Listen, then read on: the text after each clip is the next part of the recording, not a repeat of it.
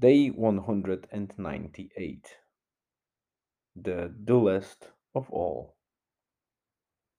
The new low happened today, just as I established fairly good routine and some variety in satellite routines.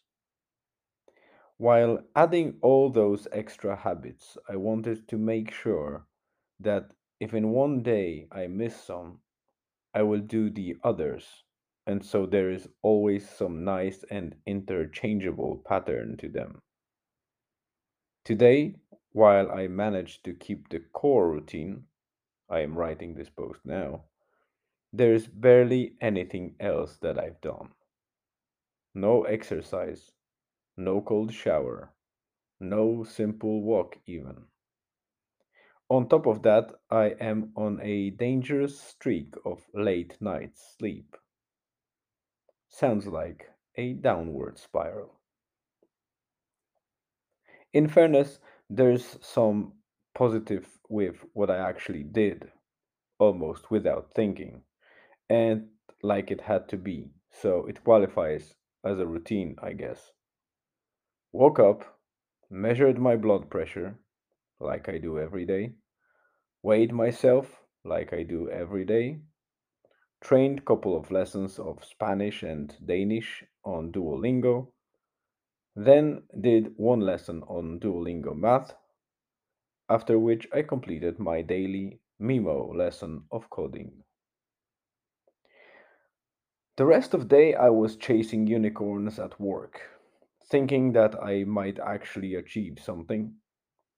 After the whole day of mostly back to back meetings, emails, etc., I realize that the day is gone and I can hardly say I completed anything. As I was hoping to dress up for a run and do that one fulfilling thing, I was asked by my wife to take her day of making dinner today so she can do her exercise routine. Of course, I did. Dinner, some chit chat after, couple of unknown tasks later, and here I am, 22, 25, and feeling like a moron. This blog is about building habits, about my journey and struggles, so I guess you got the struggles bit today. No fancy and exciting news, no inspirational message or practical information to implement. The dullest day of all. But this is fine. This is the moment of authenticity that I think is very important.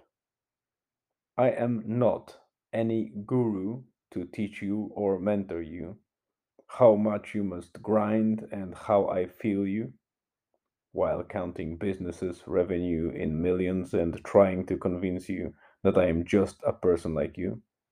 No, I don't have to do that. I am pretty much just like you. I'd say that you are probably much further on your journey than me, or might be even much more successful in most areas of life than me. And that's okay too. I am struggling very often. As I wrote before on many occasions, my whole life was cursed by procrastination, massive battle with distractions, and acrasia. If I practice these things for 40 years of my existence, I do not expect it to be easy to change, or even shift that needle much in such short period like these 198 days of journaling.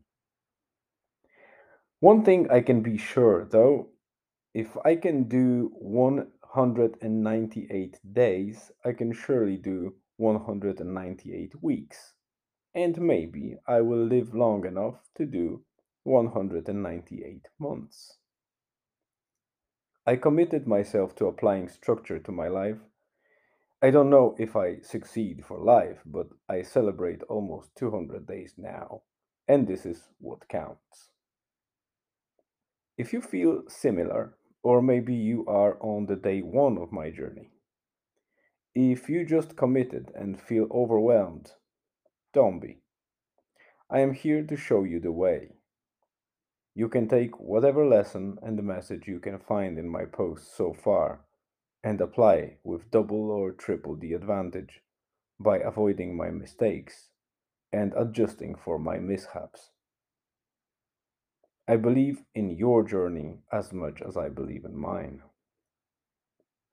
And I'll keep journaling to ensure you reach the moment of comfort when you can spread your wings and fly away towards better future while I keep writing for the comfort of others to come.